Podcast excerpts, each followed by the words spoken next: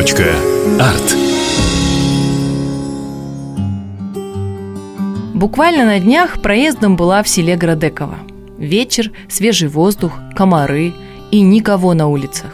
Оказалось, жители отмечают любимый летний праздник – День Ивана Купалы, и все собрались на берегу.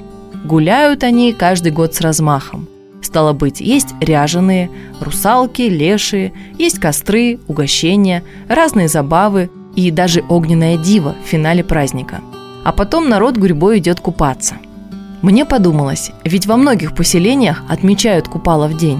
В некоторых вот так, практически по-старинному. И все-таки многие традиционные элементы праздника уже не встретить. Например, нынче люди с охотой купаются после заката солнца. А раньше такого и представить было нельзя. Ведь в эту пору, в эту волшебную ночь, по традиции нечисть особенно рьяно ищет, кого бы утащить в лес или под воду. Или другая примета – венки. Их и сейчас плетут, опуская в воду. Но раньше не все венки уплывали по реке. Часть вешали в сараи, в амбары, забирали на пашню или даже домой. Предмет считался оберегом и верно служил целый год. Старые венки не выбрасывали, а сжигали на купальских кострах. В тот же день плели новые. Сама дата праздника, как и название, это тоже яркий пример переплетения язычества и христианства, пример изменений. Первоначально это был праздник летнего солнцестояния. Перевал на зимнее направление был важной вехой в жизни славян. Впереди много забот – урожай, утепление домов. Но сейчас мир радуется. Солнышко светит ясно, жизнь в самом зените. К слову, в этот день считалось, что Ярила, солнце, уходит на покой и как бы передает правление Дажь Богу, другому солнечному воплощению.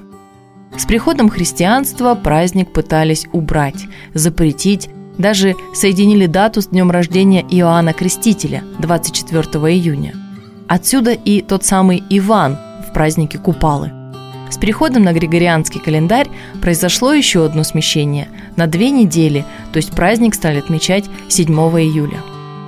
Чем же он отмечен еще? Во-первых, он немыслим без костра и прыжков через него.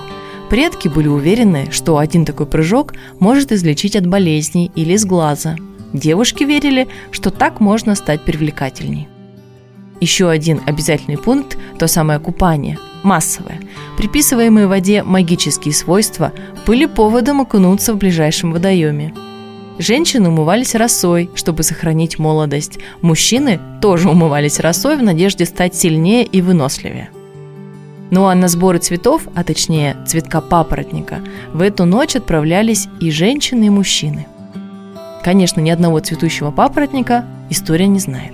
А из собранных растений плели те самые венки, делали букеты и другие обереги. Кстати, про цветок папоротника. Что же это за зверь такой? Нашедшего ждали сокровища и исполнения всех желаний, поэтому искали его очень тщательно. Раскрывается он по традиции раз в году, как раз в ночь на Ивана Купалу, а точнее в полночь, и может даровать людям, кроме исполнения желаний, предвидение и способность находить клады.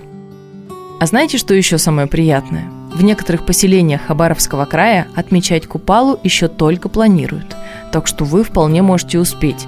Главное, не отправляйтесь в лес слишком далеко, потому что цветущего папоротника, как бы нам ни хотелось, все-таки не существует.